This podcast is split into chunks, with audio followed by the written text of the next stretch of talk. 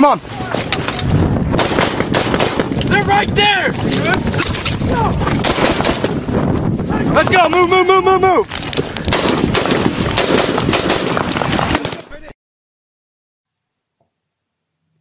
This episode of Choices Not Chances is sponsored by Louisiana Gun Shop, located in Broussard, Louisiana, just south of Lafayette. For more information, stay tuned at the end of this episode. This is Choices Not Chances podcast with Ryan and Matt. I'm your co-host, Matthew Charette. Sitting next to me is your host, Ryan Rogers. You want to take it, Ryan? Yeah, so we're gonna get into kind of day three of uh, the initial the initial push um, into Marjah in the book here, and uh, this is going to be an excerpt from the book um, as we consolidate on night two. Okay. As the company consolidated on night two, the COC would remain in the original building from the night prior, and the individual platoons would now be setting up their own battle positions. I'd given up one of my Marines for the company first sergeant's quartering party. This was a routine thing that everyone had to participate, and I would love to have my boys back with me the following day or so. I chose Mini Me and Simmering. They left with radio batteries and other odds and ends, and the remainder of mm-hmm. my squad and attachments were spread out in defensive posture, posted up, and waiting for word from the top. After a short period of time, the key leaders were called to the lieutenant's position to discuss our options. We would arrive at the CP, and I would be greeted with a fresh American Newport cigarette from Herbie. He was a key leader as well as he was a machine gun section leader. Sorry, machine gun squad leader. The LT commenced uh, to give our brief and after and, and, and debrief the after actions of the day's events. Gave each person a chance to speak on anything he might want to bring up. He was truly an, an amazing leader. Hein brought up that he'd seen some large OE style antennas coming out of a hardened looking structure up by what appeared to be the land bridge and bazaar that was referenced in the op order. This became the primary concern of the conversation, and Hind had already posted men on watch to report back with any movement. With the primary objective tentatively, identified, the plans were simple. We were to take a position under the cover of darkness, close to the objective. My squad was tasked with uh, moving out, clearing, and securing a building that was less than 300 meters from our current position and less than 300 meters from the objective site as well. After the table was slapped on the plan, I would stick. I was sick to my stomach. To this day, I'm not sure why. Maybe it was nerves. Maybe it was the thought of facing my squad, knowing I was just as scared, if not more scared than they were, and talking to them about what was to come next. I couldn't seem to get Vakola out of my head either, or his father. It was almost 45 days to the to the day from when I shook that man's hand and he placed his son's life in my hands, and now he had a hole in his arm, and I was and was removed from my control. One thing I took solace in was the last thing that B's father told him to do was kill him good, and that's exactly what he did. He got the hole in his arm patched up, and I told him to post back up. Without hesitation, this man became a lion once more, threw this all up on the wall, and laid down hate and discontent. I told him to make him pay for the hole in his arm, and he did just that. Once I was back in my position, I called the team leaders and briefed them on the plan. I told Bennett he would be taking point and showed him the compound I wanted to take. We would be moving out in 30 mics, and the team leaders went to brief their men. Whenever I was speaking to my Marine, I felt I tried to show no fear. There were many times where I probably was more afraid than, than they were, but I tried to maintain a level head. Sometimes I could compose myself, and sometimes I couldn't. Being that that day that day three was coming and we were running low on food and water. It was hard to compo- uh, keep composure. The order started and we were to have the objective. In, the order stated that we were supposed to have our objective in 24 hours in the ground uh, in the ground line of communication, which is our ground supply route, should be already open, and they weren't. The food supply was running low. I briefed the team leaders to eat what was necessary for energy only. I had been rationing my, my food since the onset not because I'm some sort of saint, but literally because I couldn't eat. I couldn't eat or sleep to this point in the push. The little food I did force down made me nauseous. I gave out three of my main meals to boys who were out of food, and I told them they could eat after we secured the foothold. After the checks were good and everyone was ready, we began to echelon out from the current position. And so at that point, you know, and it's not like it's the um, I don't want. I don't want to sound like I was weak and scared and shaking. Obviously, that wasn't the case, and you can attest to that. But you know, in your head, when two days, okay, yeah, hard fighting. Here we go. Boys are a little shook up, but we're faring pretty well. And it wasn't nerves like, oh, I'm scared. Um, oh, I'm scared to die every day, every second. But it was the fact of facing the squad, saying, hey, it's time to lace up again Right. and again and again and again and again. And, you know, after a while, it's like, you got real used to it. Like, okay, well, fuck it. This is what we're doing today. Suck it up, guys. I know it sucks, but we're doing it and we're good at it. And, um, and so, yeah, we kicked off. And so we secure the building for the night, you know, and, um, and then with the sun the next day, it's like, it's time to, It's time to lace it up. it's time to get it on. We were going to be doing a frontal assault and an action ride on two machine gun bunkers and a bazaar.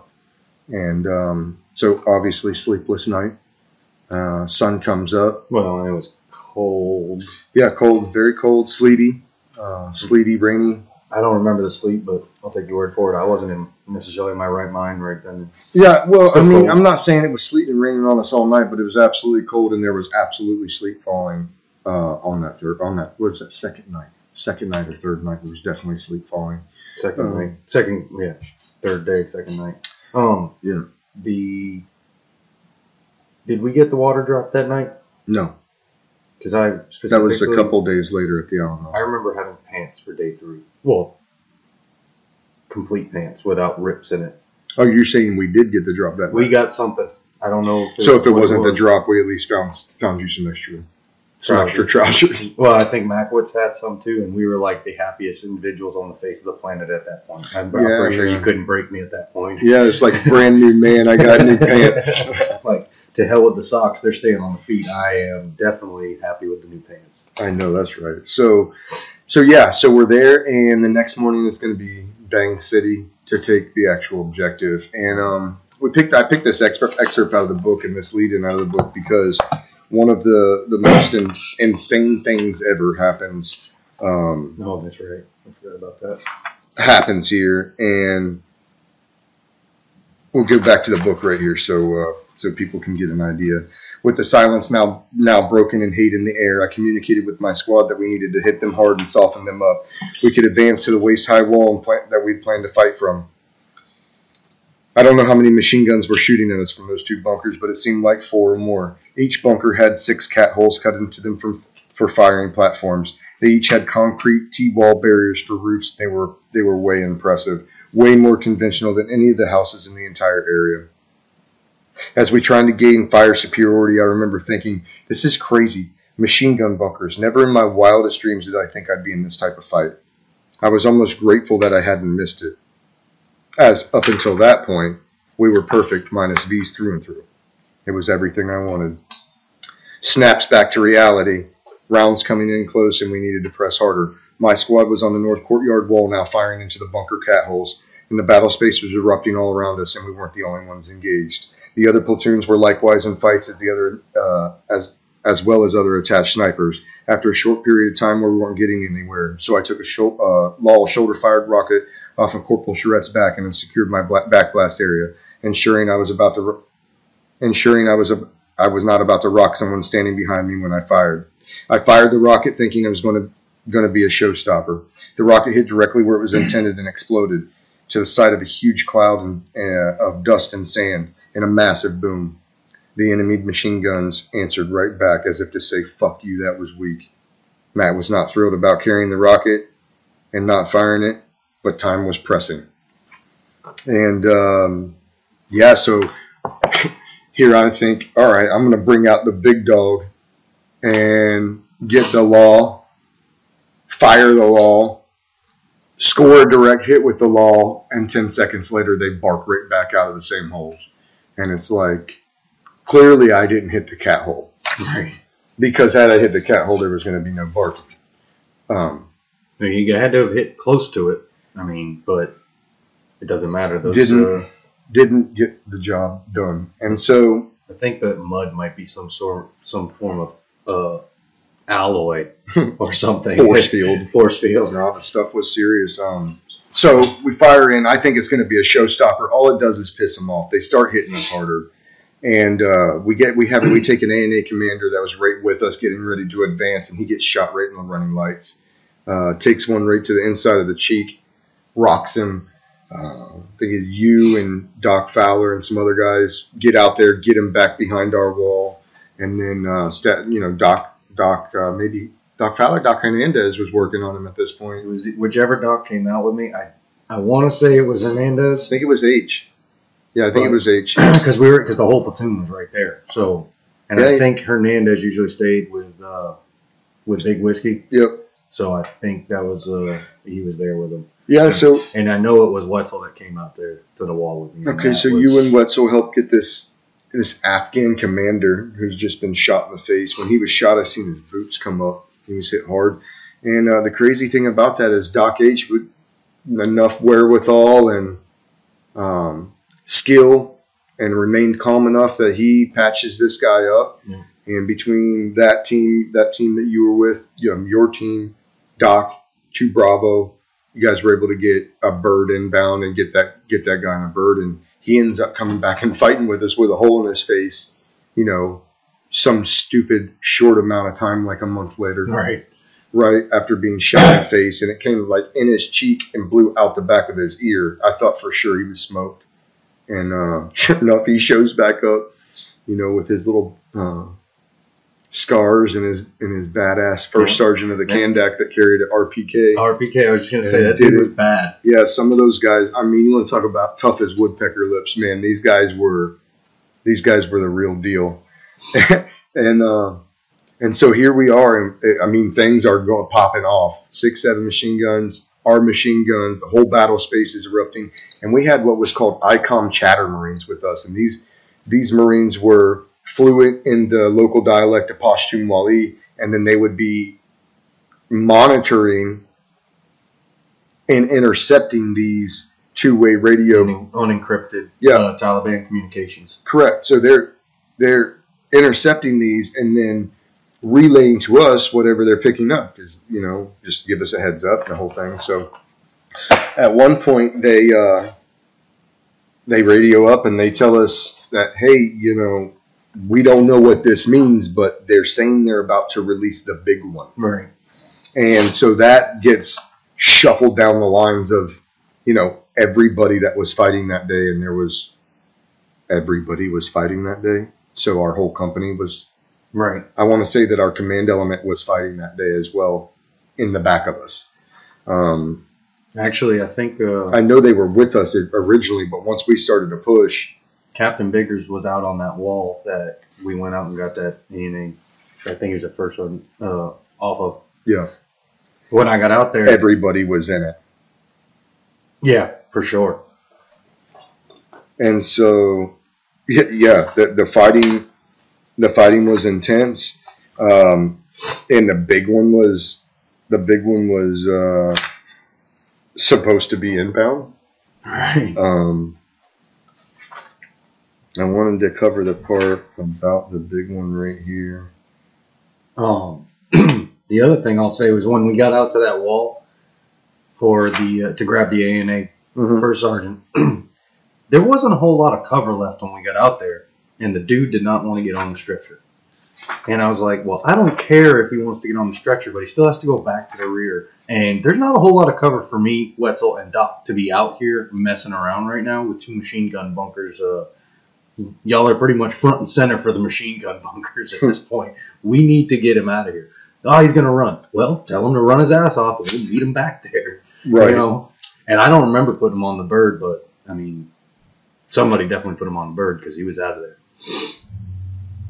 and that was who That was that first sergeant, that uh, ANA first sergeant. gotcha So gotcha I, Yeah, know, I know Big Whiskey called in the medevac on that one. So, ICOM chatter marines come in. You know, whatever, thirty minutes, forty minutes goes by, everybody's like, well, what the fuck is the big one? Like, what are we going to do about the big one? We didn't know what the big one was. Yeah, and we, mean- I mean, honestly, we're operating on incomplete information. We don't even know if that was the right translation, but all we know is we're looking out for it. I mean, he could have been a seven foot tall Taliban guy coming out the middle of, with rockets and Yeah, to this point, You know. to this point, we have no clue. We just know that they have a big one. We we know that they've mentioned having something bigger than us, right. or what something bigger than what they've thrown at us so far. But And- in my mind, possible VBIED. I mean, and, and that that's what it was everybody's mind. know. You know, because VBIED, we were right there by the the the because there was an intersect you know an intersection running north right there, and the uh, and then of course you had MEB Objective Two right there on 608, and that runs. I mean, it could have come in from the left or the right at this point because we hadn't cleared up the uh, the the hill with the with the radio tower, which is literally right there. So I mean, absolutely. VBIED is definitely what I was thinking for sure. That's what I was thinking for sure too. And as fate would have it, the big one would come, and it was not a VBIED. Mm, A, a D-bid maybe. You could you could call it what you want to call it. It ended up being nothing. But Yeah. what we saw come around this corner and come hauling some serious ass right at us was this giant mule. And I know it sounds, you know, it could sound however it wants to sound. This mule stood tall, big mule, and the mule probably had five feet tall and three feet or four feet wide of some sort of contraption Right. attached to him, covered with a, a large blanket. Yep. And it looked as though the Taliban slapped him on his ass from from back there behind where we couldn't see and said, "Get the Americans." and here here he come, and this this thing's running, and whatever this contraption on his back is, I mean, he was basically packed like a Sherpa with, uh, with what we found out later was was poppy stems. right. But at But this time, we're looking look at him come.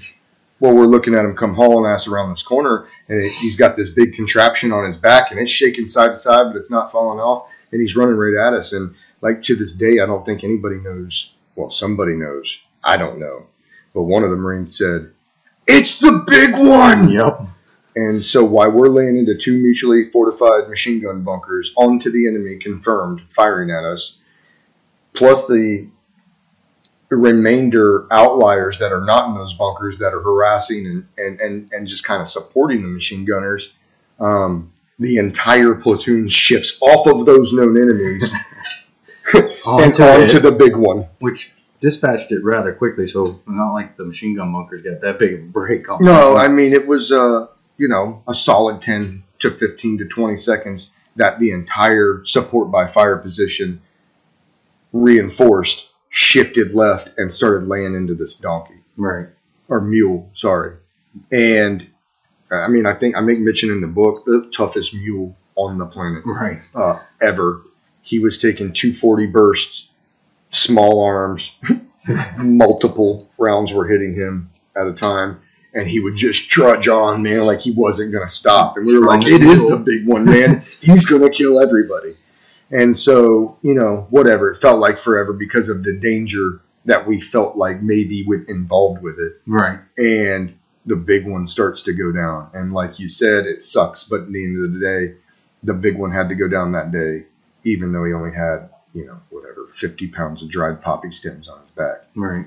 Well, and you know, I was thinking about it. You, you know, I believe the Taliban would slap it on the ass and get it out of there. I mean, if But- nothing else, but other than for a distraction, yeah. What I think is, yeah, and it, that might have been their time to get, Skedaddle. yeah, just leave their their their remain behind element to keep us busy while the rest of them get out of there.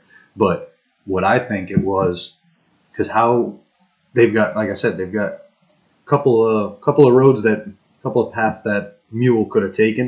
How did they get it to run Right down the bridge. right down the bridge and then come to where that road actually split our force. And I mean, but I think that donkey or that mon- that mule was.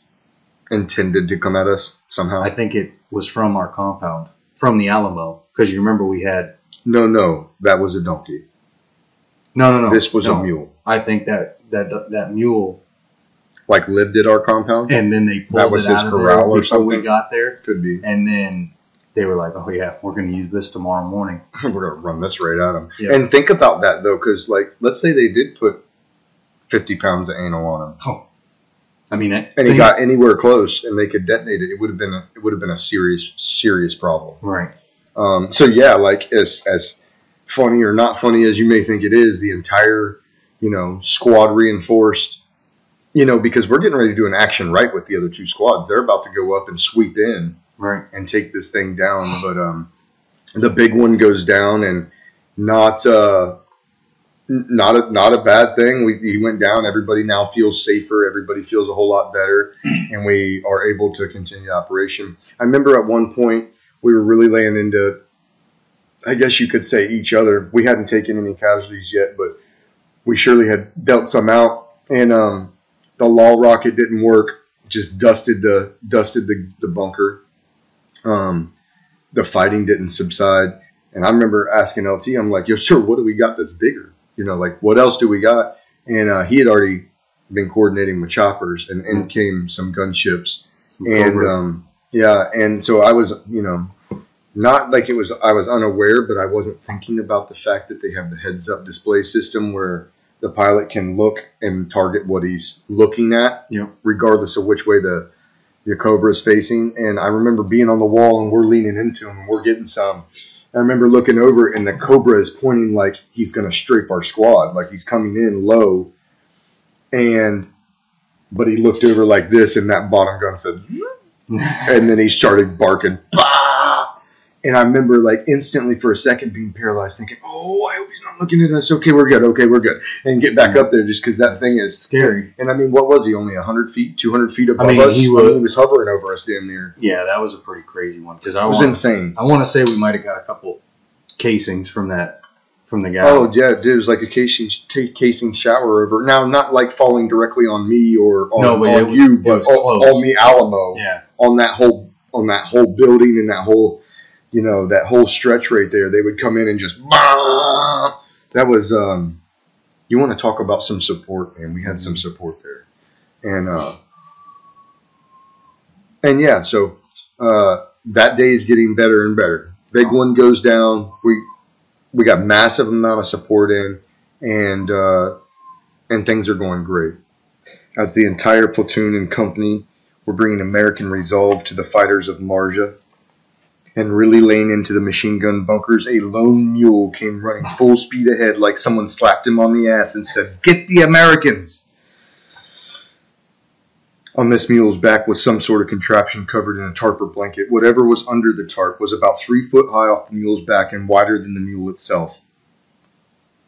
It was some crazy shit leaning into two machine gun bunkers, knowing that there was enemies in there trying to kill you. Next thing you know, someone yells, It's the big one. The entire platoon reinforced all at once, turning its fires to the big one. With multiple machine guns and several small arms bearing down and unloading into the mule, it was not much of a match. But I will say that this, the amount of firepower he was hit with, he would definitely be considered for one of the toughest mules in the world. I felt bad for the animal in hindsight, as the contraption on his back was nothing more than a large load of dried up poppy. So that that's the part in the book where we talk about the mule and maybe like possibly one of the craziest, um, one of the craziest instances. Uh, just for something you wouldn't think about maybe happening.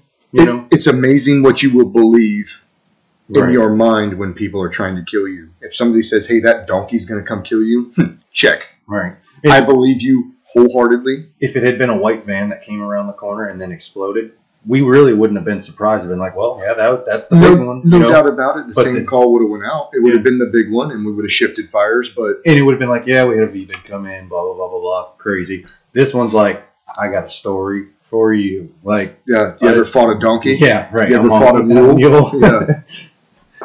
That's why it sticks out in everybody's mind. right. You know, And so, boom, we secure our we secure our objective that Yeah. day. Um, you'd have to read the book for more of the infighting, and there's a lot more that goes into it. The big one goes down. There's fighting for almost the remainder of the day. And uh, at that point, you were right. We did have the chow wagon come in that night, um, that first night at the Alamo, and drop food and water okay, and that's probably where you got your frog pants and things of that nature. And then the following day, we cleared the objective, and it would have been first and third that made their way down and secured the gas station and the large house we ended up living out of. Um, Yeah. Yeah, the, After we could move the remainder of the water right. Yeah, um, down there. the uh, the plan was not to stay at the Alamo or have a, a squad at the Alamo, but it was uh, out of necessity since we couldn't leave the water for sure. Right. But it ended up working out a day or two later. So Right, right, right. And so it worked out well. We we got our water. We got you know we can fast forward a little bit. Um, because I mean, we really we kind of consolidated and kind of yeah, there was a because there we was had our objective at that point. You know? Absolutely, it was time to breathe. There was time to you know take a minute and. Um, it's not that the fighting stopped, but it, it drastically slowed down. We Yeah. prepared for a counterattack. We built posts down there in the bazaar where we were living. Um, Fortified. raided the bar- bazaars to eat because when the chow and water choppers came in for emergency resupply, they started taking fire and they were only able to get the water off Yeah. initially. And so, still hungry, still, you know, doing our thing. We're doing okay. We're faring okay. I don't want to make it seem like we're, you know, in bad, bad shape, but definitely worse than what we thought. Yeah. You know, as far as fighting went, already down a, you know, guy, got sick guys in the squad. Um, now we got a mule rotting outside the Yeah. bazaar where, Starting to stink. yeah, where uh, where we laid waste to him. You know, a couple days before. The smell's getting stinchy. You know, it's just war, right? It's combat. It's, it's all all about it. And so um, this was like uh, where my soul started to get sucked out of my sucked out of my being um, because we went 100 miles an hour for you know the first two three weeks. Um, Two three days. No, I mean it was the first two or three weeks. Oh, okay. This was the first two or three days. But as we consolidated, there was still some some fighting. Um, this was something like the this was like the fifteenth. We had some heavy resistance. Sixteenth, heavy resistance. The seventeenth, we lose Courier. Yeah. Um, our squad goes to reinforce Courier that day uh, with his or um, Lieutenant Neff with his guys, and they got ambushed in the open step, crossing to go go get batteries, and um, enemy machine gun takes down a whole team. And uh, that was a crazy morning. We were at the Alamo still because we hadn't got all the water down to our firm base, and I just remember hearing over the radio, uh, Black Gear, right, unencrypted squad internal comms comes up, and and they're crackling, uh, and they're saying, "Hey, we need help. We got guys down." And I remember thinking, you know, we weren't that far from them, less than a klick, like right around eight nine hundred meters Yeah. from where their position was, and nobody, when the sun came up, got hit. And we're just kind of sitting around thinking, you know, by now they've had their chai and Right. they're yeah, laying into us. Yeah. Because you It was just weird. watch by that Oh, at that a- point. Absolutely. In Marjah, it was like morning call to prayer, give them 30 minutes to drink their tea and Take get their, their weapons. get their and- mags topped off, and then they're they're coming to bang. And so it was just kind of like one of those eerie mornings, like, the hell's going on? Like, where you at? Right. You know, like we're here. And uh and yeah, then then fire erupted to the south of us, back behind us, and it was Neff's guys opening that opening that step. Uh, Courier goes down. Tim Smith, a buddy of mine that came from three two, gets the top of his forearm blown off by by a couple of the rounds in the burst. Horn. Horn took one in the wrist. Horn took one in the guy. wrist. Yep. And so you had instantly a bad situation. So I'm I'm sitting in uh, I'm sitting in the Alamo on kind of like on radio watch when I Yeah. hear all this stuff start popping off. And I remember, you know, we got Wright and Simmering over with the Quartering Party, and who knows where they're at at this point. And I just know that I got Marines out there, so it's like, hey, we got to go help these guys, and uh, and that's what we did. So when we got over there, we helped these guys out. Um, they they were in a horrible ambush. They got caught in the open, lost a whole team instantly. Um, one KIA, two WIA out of the team, and I, I remember making the run over there, something like 900 meters. Me and Wetzel are sprinting. Uh, the rest of the guys trying to catch up to us. Uh, Um, me and Big Whiskey, Whiskey were uh, tailing Charlie, bringing up the rear, making sure no one's trying to. squirt, you know, and then we left. Bennett, I think, with a red star cluster and a wish and said, Hey man, if things go bad, fire this up and we'll ping pong back over to you. Um, and uh, and that's what we did, man. We got over there and we, we, we relieved some pressure off of Laney's squad. And um, yeah, I remember coming in and their squad was green. Yeah. A lot of shock.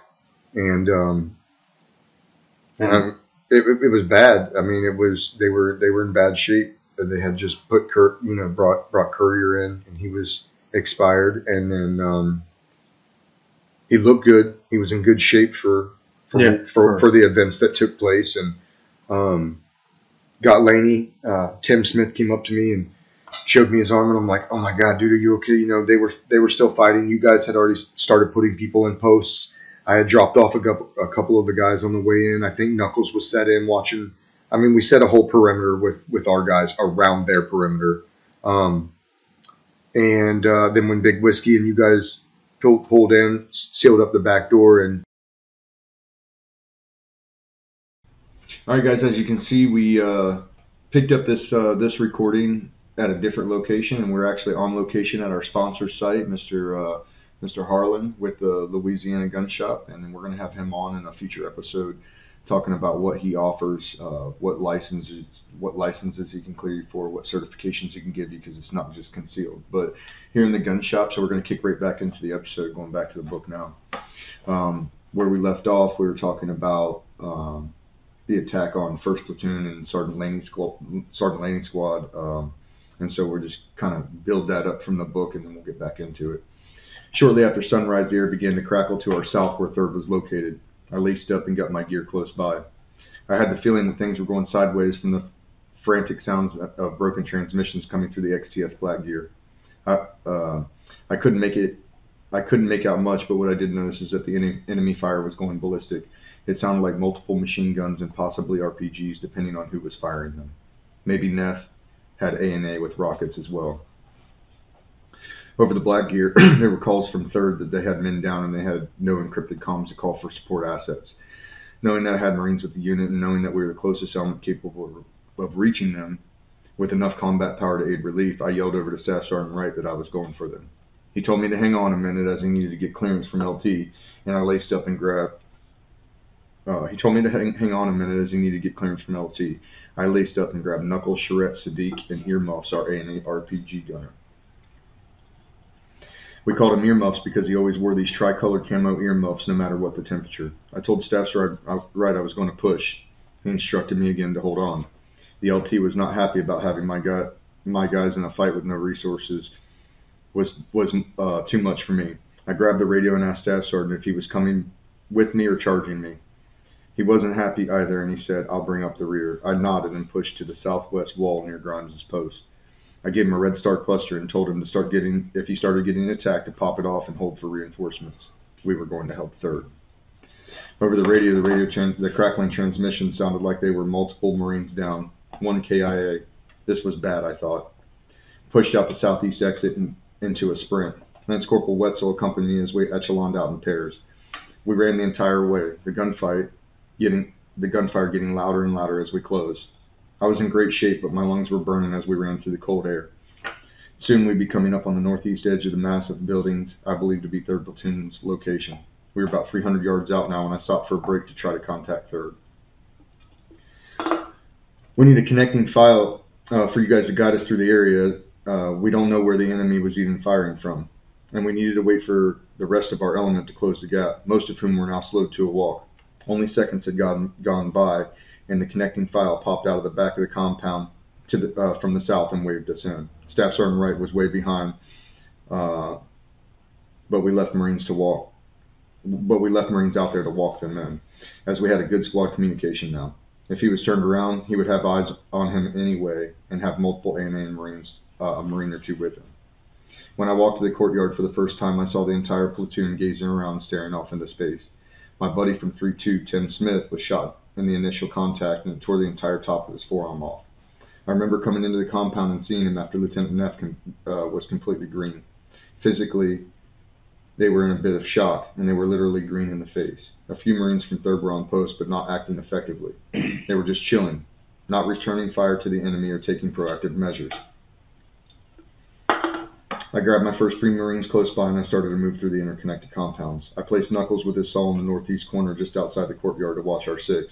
Then I dropped over I then dropped over a compound and set up a machine gun post with Sadiq by knocking a portion of the mud hut wall out with buttstocks of the weapons. He set in and started to fire. on one confirmed enemy position, instantly achieving hits and shutting the enemy gun down.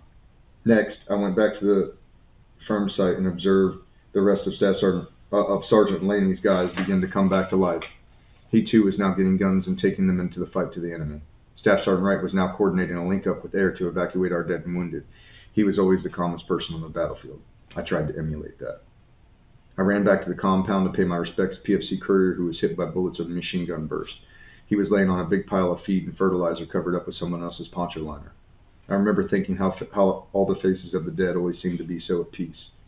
Courier is one of the new guys that we picked up from SOI and checked in while we were on pre-deployment leave. I knelt beside him, pulled the poncho liner off his body. He looked at peace. He looked like a hero. He was in good shape for the number of times he had been hit. I said a short prayer and thanked him for his sacrifice and apologized that he'd been called up too soon. I covered back, covered him back up, and proceeded out of the courtyard and back to work. And that kind of leads up and kind of gets you to where we are in the conversation already. Um, like I said, Staff Sergeant Wright, calm as hell, you know, gets back on the hook and just starts doing work. Kind of gives me the nod, like I got this. Go, go get some, you know. And um, that that was a I guess that was the the day that we learned that we weren't invincible anymore, which um Well, we had already gotten a taste of that with uh, with Vocolo, but not to that extent. not to that Extent. extent, yeah. And a couple lessons learned just from that time. I remember running in the courtyard and seeing that um seeing my buddy Tim jacked up, pat on his arm, he kind of took it off, showed me. I'm like, oh my god, it was ass. It was uh yeah, it was like the whole top of his forearm was was just shredded off. And uh, he said, "Yo, dog, I'm super thirsty." And I'm like, "Oh, I got you." Not thinking about it, he's gonna be, you know, in the Freedom Bird in about ten minutes, eating ice cream at Leatherneck, you know, chilling. Or uh, uh, back in Germany on the way, you E- know. either way, whatever happened to him, I know he's going to a place with goodies, and and I'm gonna be stuck in the desert. And I wasn't thinking about that. And this dude sucked my entire two liters dry, which yeah, I'm sure he had cotton mouth and he was shot and the nerves and everything. Problem is, he got on the bird and flew away, and I was still in a fight for the next five hours or week, and uh, or four hours, however long it took. Um, yeah, and so uh, my little uh, my little message out there to you guys is, if you're in a gunfight and uh, somebody gets wounded, don't let them drink all your water because they got plenty of water where they're going, and uh, and you don't. So, so you know that happened, and I I uh, I moved back to Knuckles. I moved back to Knuckles' area, which uh, he was covering that six that north six o'clock kind of where we were coming from, and there was uh, the old red and white radio tower up there Yep. that. Um, assumingly like the Brits or somebody built during during some time over there because it's red and white, beautiful technology. It was coming up out of there. Had uh, buildings at the bottom, cased in walls. Yeah. Yeah, and so um, when I came up to Knuckles, he said, "I said, what are you doing so far back? I told you like, you're not, you can't cover anything until it gets to you here." He's like, "Sniper out there, son." I'm like, "Sniper." I peek my head out and shwapa! Round hits the uh, within seconds. A round hits the wall right beside my head. And I come back in. I'm like, "No, yeah, you ain't lying. There's a sniper out there." And um, I think you know he ended up being up in that radio tower, and I want to say that I want to say that Cobra shot him, but I can't I, I can't recall exactly how it went down. Uh, I know that he was mitigated in the future though. Yeah. Um, short in short order. Huh? Wasn't it supposed to be a Chechen or something like that? Hmm. I think that's what they said. Uh, Chechnya with a Dragunov. Yeah. um, which makes sense. An 800 yard that- shot with a 15 shot. mile an hour crosswind, and he misses by a couple inches from probably a hundred foot elevation. I mean, a hell of a shot, even to miss. Yeah, he's pretty good. anyway, uh, that happens. So I'm like, all right, Knuckles, you can stay right here. I think you're right. You know, anybody comes through that door, cut him in half. Good know. call. Yeah, yeah. Good call on that. Another lesson learned. Lance Corporal tells you there's a sniper out there, just trust him. Just trust him. All right, Roger. Because two inches to the right, and that was going to peel my whole face in, Right. um, or throat, which would have been horrible. Yeah, good thing was there was a bird coming in for you. Yeah, you know, that's that's a fact. So uh, from there, you know, the bird came in and picked up the dead and wounded. We were still banging, um, getting after it, and uh, I remember one of the def- I don't know if you say defining, but one of the moments that was kind of wild in that uh, exchange was when I had a guy break down, you know, and uh, young guy Wetzel, uh, point man, you know, first deployment, and uh, I think just seeing Courier, just seeing one of you know somebody with U.S. Marines on their bad, you know, on their on their on their front nameplate. Uh, wrote it up like that was uh, just more, I guess, more at the time than he could really grasp. Um, and, and he started to break down. I remember, you know, uh, two Bravo grabbed him up, started really getting in his face, like, you know, hey, we got, you know, we got a war to win, and and so like there's, of of course there's guys and there's situations where that's necessary. I knew Wetzel enough to know that this was not that situation. That's that's not what he needed. Right. And so I just, you know, tactfully, hey, Staff Sergeant's mine, I got this, you know, turn loose, you know. And uh, I just told, what I was very calmly said, hey, man, people are dead and people are dying. And you can't engage with water in your eyes through an RCO. So I need you to dry your eyes up if you don't want any more people laying on fertilizer bags today. And he dried up and carried on and did fine after that. But he had that moment, you know, where everything became real and uh, probably started contemplating his own fate, you know, Right. got in his head about it. And um, the big thing to tell guys, we were talking about this earlier in the shop, is uh, that's normal behavior. I'm not going to say that the tears and stuff is normal behavior, but all those feelings, some guys tears, some guys sick stomachs, some guys uh, extreme exhaustion. Um, and that day was just a little much for him, and you know he had a moment. But uh, after his moment, we got back after it, and we still had contact to the south down towards Kathy, and uh, I wouldn't know. yeah, we had we had contact down towards Kathy still for sure, and uh, so we started to echelon kind of out of that. You know, uh, Laney squad started echelon towards the CP to get those batteries that they were after and the different things, and uh, and then we started echelon back to the Alamo, and um, and yeah, I, I mean it lasted several hours, but I, I remember also on the way back I kept hearing these shots, bang, bang, bang, and I'm like, what is? Go-? I turn around and it's uh, two Bravo. And he's like hoisted up on a wall, bang.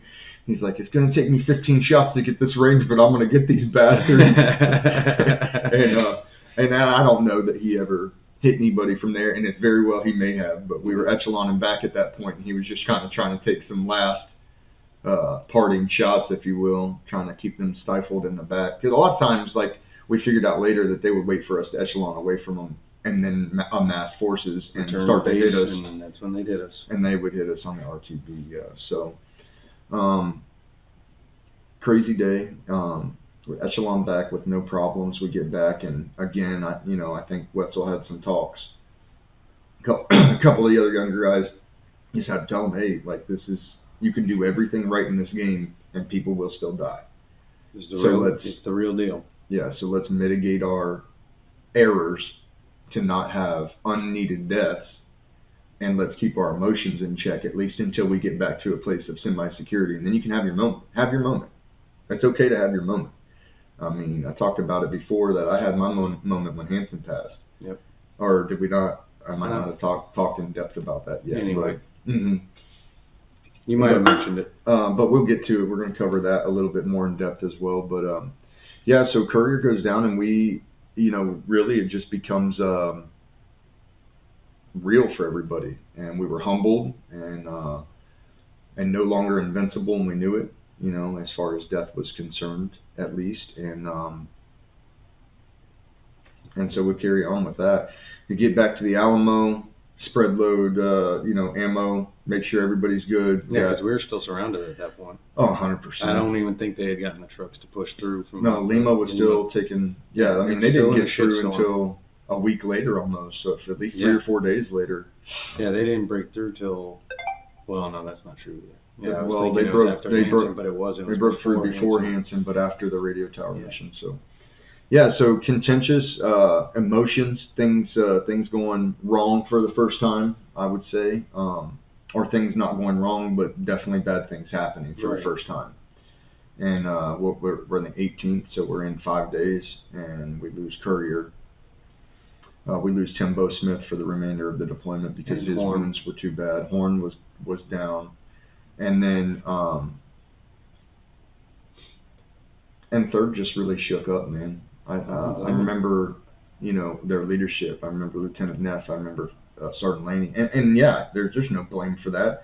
You just had a single burst take out your whole front team, Right. which requires the rest of your squad to carry them all back over 200 meters while being shot at from where you just through the came from. open. Yeah, to get to a building that you now you're shook Right. and um, just a desperate situation there. Uh, it's the first time I ever seen a human being really turn green, and uh, and yeah, that was uh, it, was a crazy day. I remember going back and uh, and just thinking, what the fuck just happened? Like what? And we we got some guys. I'm not gonna say we didn't get any, but they got ours, Oh, and, yeah. and that was a fucking problem. And so um, hate, discontent, animosity building, and we haven't even pushed through our. well, I mean, we've pushed through our objective with the with the first two squads, and they're down holding those uh, those buildings, waiting on us to arrive. But you know, we still got ten thousand bottles of water back at the Alamo Right. that we're trying to shuffle to different platoons, and um, yeah, so it just became it became stupid. It became stupid. So we get back and uh, the water needs to get shuffled down to our forever home, as far as we know, and so that became second squad. Yeah. Uh, filling tarps and poncho liners up, and then carrying thousands of bottles of water. What a click? Not a click, maybe half a click. I don't even know. It was like two, three hundred meters up to the land bridge, and then you figure two or two hundred meters or so through the through the through the bazaar to the end of the bazaar. Yeah, so Well, you remember we had Opie or K Bar. K Bar, yeah. So Woundy had had uh, come back. Woundy Go, the uh, ANA partner squad leader, he comes comes back. Same guy that cooked the rooster at the at the Alamo, uh, the one night, and he comes back and uh, Sergeant Rogers, uh, mm, donkey carried water. And I'm like, do tell, say more, tell me what you think. And he like, remember that thing he like found Yeah. or some wood, and he like made like a cross saddle load bearing structure on this little animal's back, and then we loaded that bitch down. That donkey was carrying hundreds and hundreds of bottles of water at the same time, each trip. And uh, sure enough, Wendy got this little donkey, and you know Wendy's what all of, all of all of about five two, and he's got eyeliner on for war paint and makeup for war paint. His his damn gun was bedazzled with like clear cellophane and Jingle Beads. I'm pretty paper sure. and jingle beads, yeah. And here he is out there with like a little switch of uh, poppy stem, slapping this little donkey on the ass, telling him to get moving, carrying all them waters.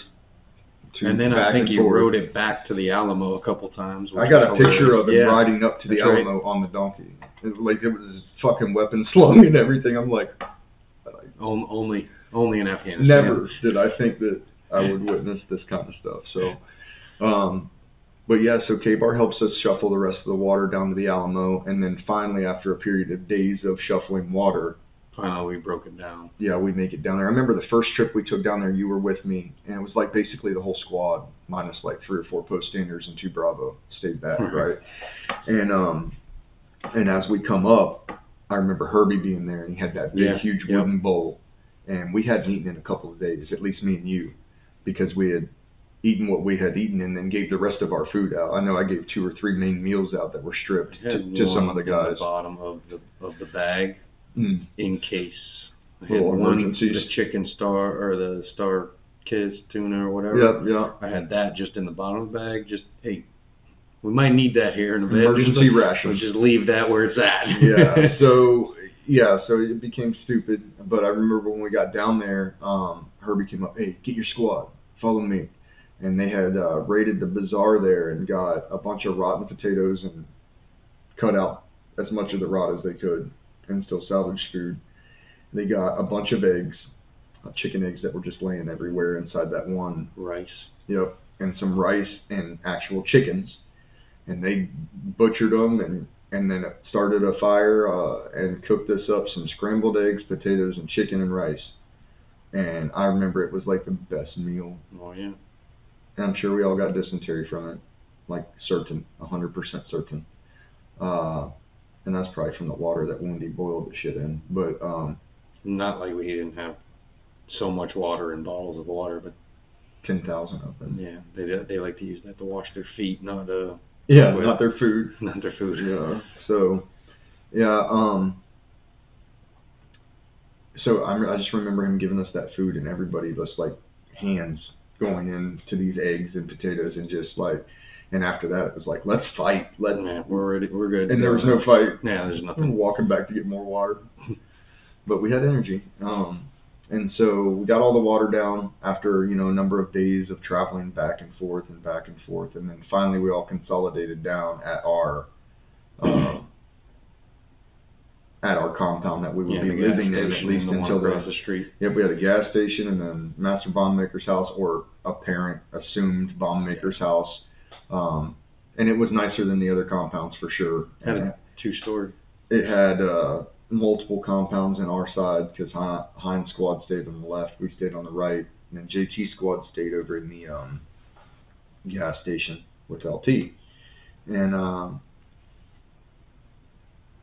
yeah, so and now we're here, and now it's like now we got to wait for Lima Company to show up to open the GLOC, the ground line of communication, get us our packs, get us mail, open up the, the GLOC so that engineers can come through, roll through, and make us a COP to live out of because we're living Right. on We're living like, in a mud hut. infected hut. you know, uh, I never minded living in the mud. I'm not gonna though. say I minded it until the day that I seen how much shit we were breathing through through the Wow. air, and I'm like, mm, that can't be good. Yeah, but that's just that's just the place.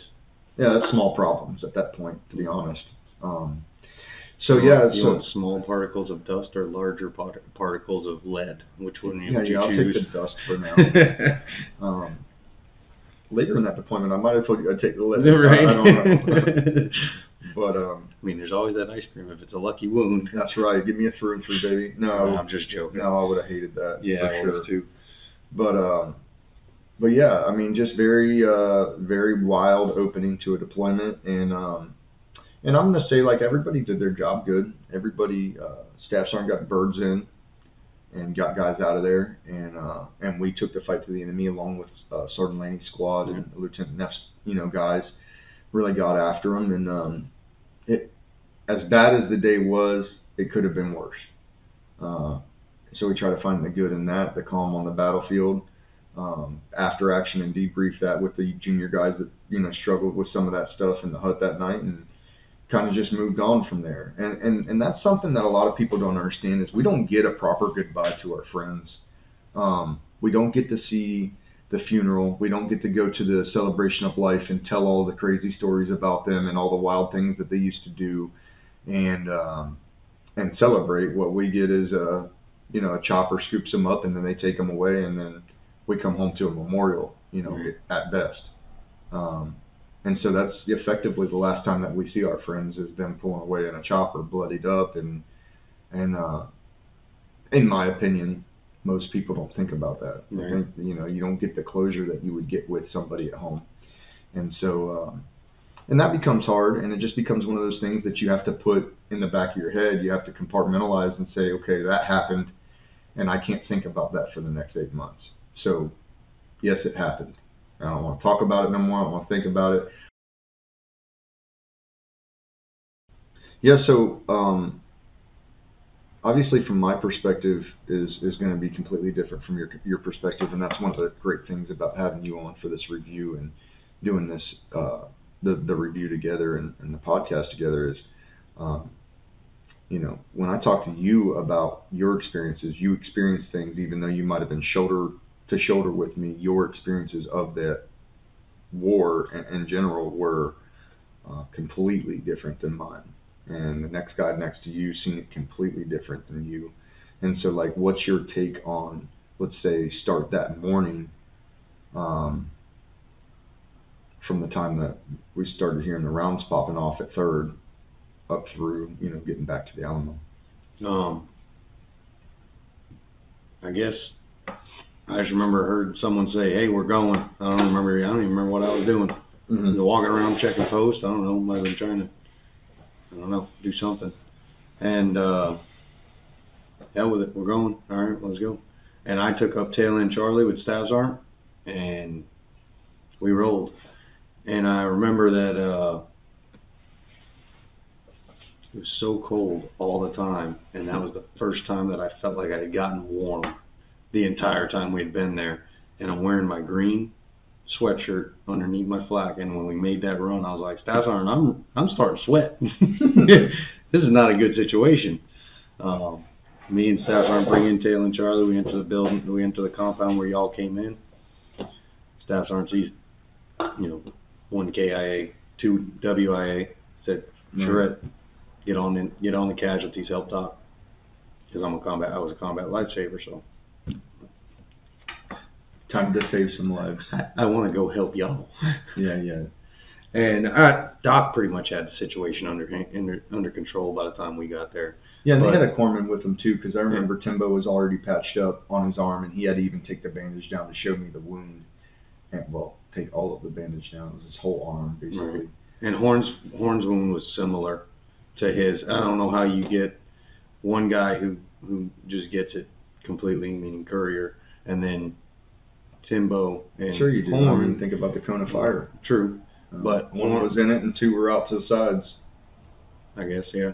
And I think Horn was actually the, the point man of that team too. Yeah. I don't think Courier was. I think Courier was the saw gunner, believe it or not. Quite certain that Tim Smith, as a corporal, was leading that. He was the team. Yeah, he was the team leader. And so he lost what him and two other of his team. Right. So there was only one guy left of that team, if it was a full team at the time. Right. Yeah, the other guy might have been pushed out the company for uh, Yeah, whatever you call that damn thing.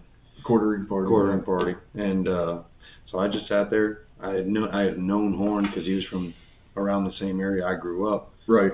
and uh, said, "Horn, you going into shock right now, or uh, what's going on?" He's like, uh, "Corporal." I was like, "Yeah, you're going into shock." Yeah, yeah, yeah. Drink this. Uh, put your feet up in the air, please. Elevate those boots.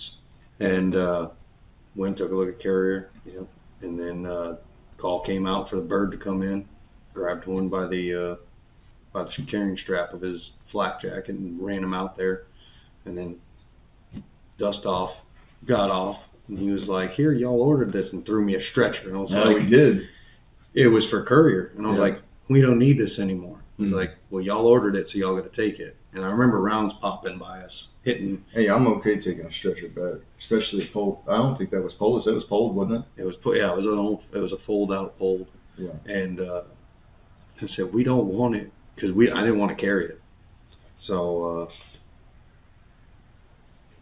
no, All good. so yeah, um, grabbed the stretcher finally, and uh, Off they went.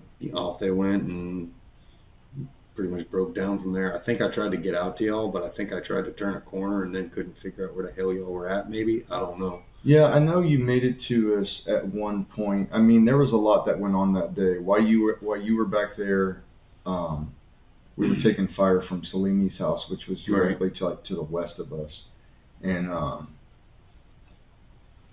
might have been I think it was west. Anyway, it doesn't matter. There there were people all over his house, and I remember um, I was working up a mortar mission when Staff Sergeant finally peeled out of your guys' situation and came into ours, and and then uh, two Bravo being crazy was trying to draw fire from the enemy so we can get better better rounds on target. Me and him were actually arguing about who was going to draw fire, and uh,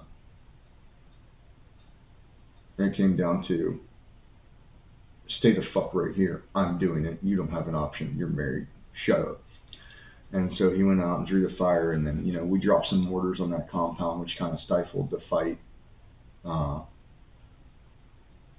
I don't know why. Either we killed them or They got scared and ran. or they got scared and boogied out. Yeah, because they stopped shooting at us for sure. And uh, and then you know broke down from there and headed back to the Alamo. But The other thing I remember about the Alamo when we were breaking it down with the water was, um, do you remember when First Sergeant came? Yeah. I was like, what do y'all need, Marines? And like, sleeping bags.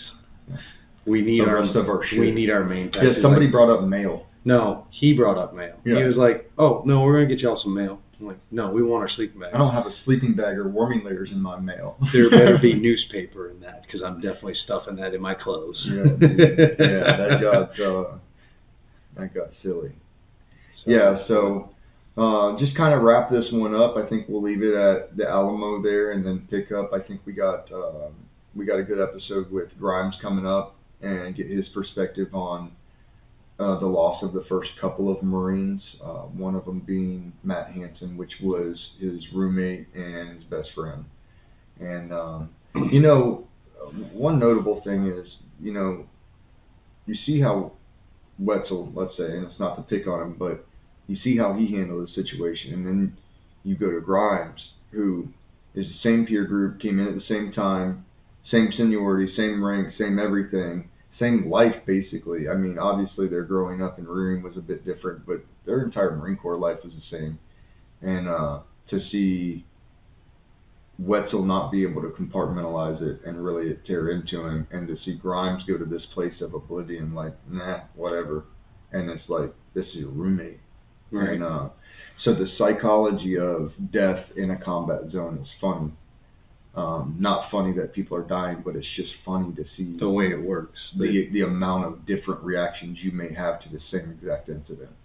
uh, Right. With different folks. So, and and again, that's another thing to stress is that these things are normal. It, um, if you feel bad, it's normal. If you feel completely detached, normal. And I say normal because everybody goes through it in a different way, but it always ends up somehow the same. If it doesn't fuck with you right then, it'll probably fuck with you later that night when you're trying to go to sleep. If it doesn't do it then, it'll probably fuck with you when you get home. And at some point, you're going to have feelings and emotions about this stuff. Um, one of the goals for this podcast uh, in general is just to say, hey, that's okay, first of all. Uh, this is normal. And there's no reason to let this situation define the rest of your life. And uh, and so that's what we mean to do is to show people that said nope, I'm not going to let it define my life, and I'm going to live my life, and I'm still still going to grind it out. I'm still going to use the core principles that I learned from my organization, whether that be the Army, the Marine Corps, the Navy, you know, the Air Force, or the Guardsmen. You learn those uh, core principles and those uh, attributes good to a leader and good to a service member in whatever rank and file you're in, and then it seems to me that the successful guys hold on to those, and some of the some of the lost guys, uh, I wouldn't even call them unsuccessful. I call them stuck. They get stuck in their mind, thinking about this stuff or not doing proper counseling, and um, and then you pay for it if you do that. And um, if you don't do that though, you can still live a happy, successful life. And sure, are you going to be sad sometimes? Yep, you're going to be sad. Are you going to be angry at the world sometimes? Yep, you're going to be angry. Um, but the worst thing you could do is get out, let that let that moment, that one finite moment in time, um, define the rest of your being. And uh, and a lot of times, what at least what I've seen is the guys that are affected the most by this stuff are guys that get out and have no purpose. Yep. No and mission. Now you're now you're sitting around purposeless, and uh, whether you're retired or you were forced out or you just decided to get out, you're still sitting around thinking about being in and thinking about that being the only purpose of your life. And now what? Like war doesn't transition to the civilian world is what a lot of guys say, but it's not true in my opinion. took me a while to figure it out, but there's a lot of things that we, I did in war, you did in war, that absolutely you retort, you resort back to in your daily life. Absolutely. like I mean, you talk about it all the time. Every day's a Every day's a a firefight. firefight. Yeah, every day's a firefight for you, and you just take those same um, tools that made you successful in a gunfight, the the calm, the work through it, the never quit, the keep your drive. Um, and it's funny because when we talk on the phone and you're on the way home from work, it's like you're debriefing me on a patrol that went down. Right. Like you wouldn't believe this motherfucker, you know. And here you're talking about some roughneck, you know, either oil field guy or uh, from from your time at Schlumberger, Yeah. or, or you're talking about, you know, Some machine giving me issues somewhere. yeah, do, doing mechanics on a machine, giving you issues, and and you, and you work it out, and and that I mean that's a huge thing. It's a huge thing to say I'm not going to let this define my life, but everything that I did leading up to it has defined my life and will continue to for the positive. And um, and so that's great. But uh, you got anything anything to add on that? No, I'm good. You want to uh, want to go ahead and wrap it? Yeah, I think we'll wrap this one right here. And like I said, guys, you see the guns in the background. We're going to do a uh, podcast coming up here in a, just a few short episodes. Will be releasing, and it's going to be Harlan, the owner of the Louisiana Yep. Gun Shop, who, you know, at this point just really stepped out on a limb, saying, "I know you're not going to bring me a lot of business in the beginning, and you maybe not ever, excuse me." You maybe not ever bring me business. However, I believe in what you're doing, and I believe in the cause of what you're doing enough even as somebody that doesn't serve, hadn't served in the military, he's a gun guy. He supplies guns to these to the military guys down here in uh, Louisiana, just like he supplies them to everybody else. But he's also involved in explosives training for some of the roughneck crews that have to go out and drop demo charges down. And we're going to talk about all Special of that. effects crews uh, coming in for uh, uh, Hollywood productions or whatever. Explosive training for that, yep. Uh, and then concealed carry licensing, um, that as well. Does any kind of AR build that you can think of, um, pistols, uh, laser engraving, and so we'll really get after it with him and talk about what he can offer. Also, um, I'll go ahead and say it now just to just to preload you guys, but he is now up and running um, nationally uh, with a website, and you can build everything that you want to build right here at Harlan Shop via an online portal, and then have it mailed to your FFL closest to your house, and go and pick it up for a twenty dollar, twenty five dollar, I think. Uh, Oh no, that's his. That's his. Whatever FFL is going to have whatever. Uh, Yeah, charge. but like like like especially in the Jacksonville area, I've had guns sent to Semper Fi, I've had them sent to Stumpy's, I've had them sent to multiple places, and it's about a twenty five dollar transfer fee. That, you know, and and because they're trying to get your business too to furnish that thing. no, for sure. But I have seen some FFLs even in this area that are like hundred dollars. I could believe that about this area. I just think that in the Lejeune area, um, where a lot of our support comes from and is coming out of, I think that there's so many gun shops because 115,000 Marines across the street that they all kind of got to play by Johnny's rules. Right. Whichever Johnny is the highest, and they're not going higher than that, and whichever Johnny's the lowest, they're not going lower than that because it's, you'll lose business. They're Oh, just going to sure. they're just going to go to the next shop. And so, in my experience, at least in the Jacksonville area, a lot of these uh, transfer fees are twenty, twenty-five dollars, something like that. So, um, that's good to know because you can be sitting up in Ohio.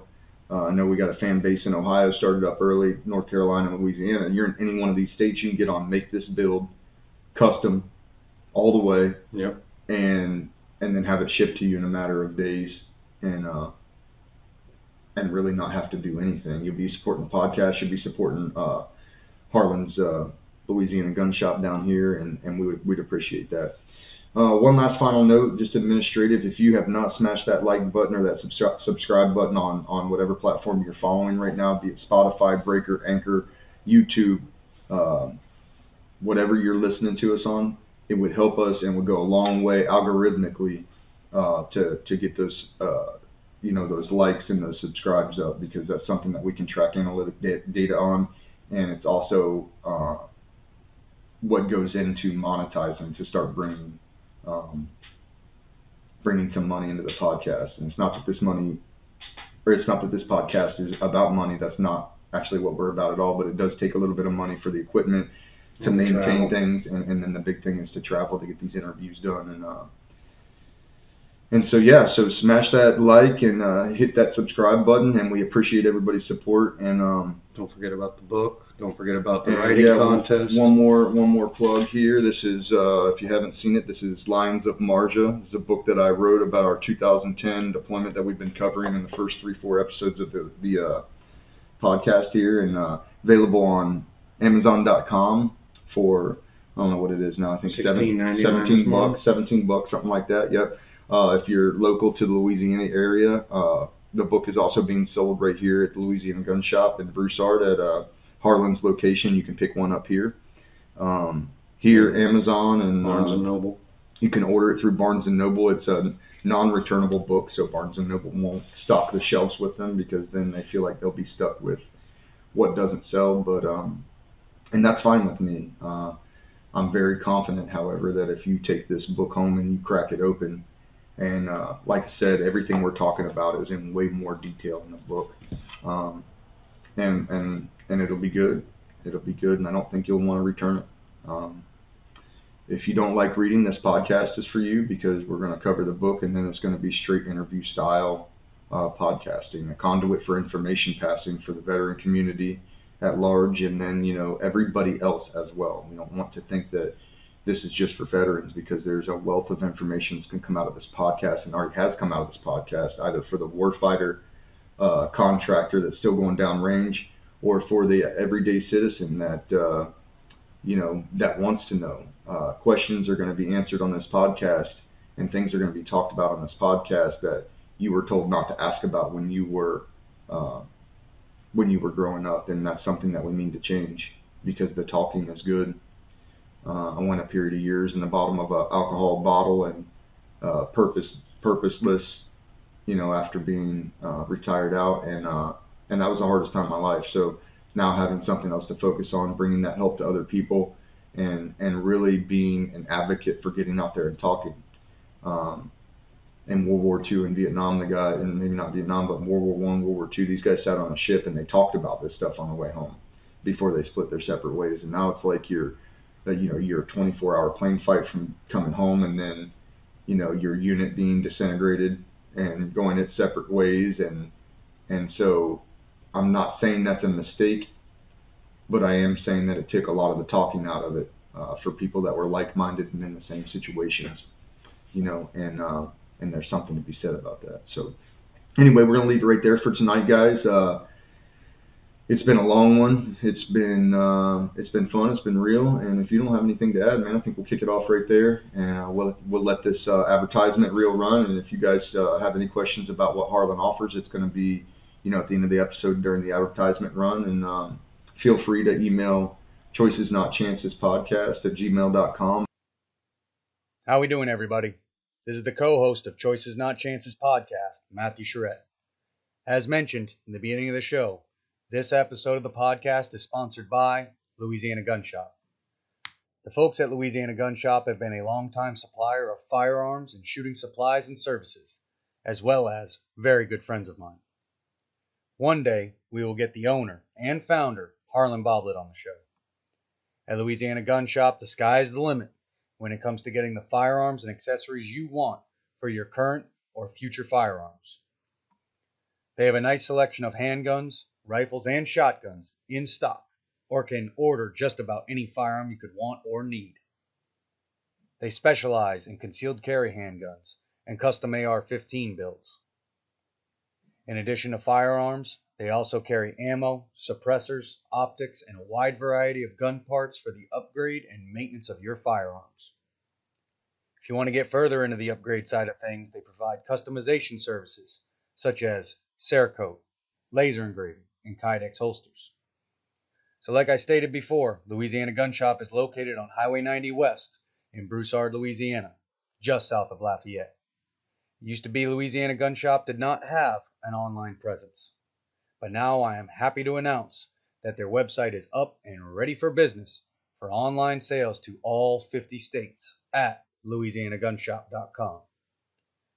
Louisiana Gun Shop also offers Louisiana residents concealed carry classes for a very reasonable price.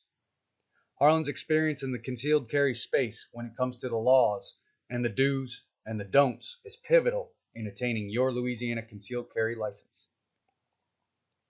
As well as the firearm market, Harlan also conducts explosive training for Louisiana blasters licenses for oil field and special effects workers in Louisiana. Workers in these fields from out of state will also need to have their training in this field to complete their work in Louisiana. So, whether you need a firearm, upgrade your old firearm, targets and ammo for a range day, or you just like to talk to people who support the Second Amendment, Louisiana Gun Shop is your place, either in person or online. Remember, they are located on Highway 90 West in Broussard, Louisiana, just south of Lafayette, or online at louisianagunshop.com.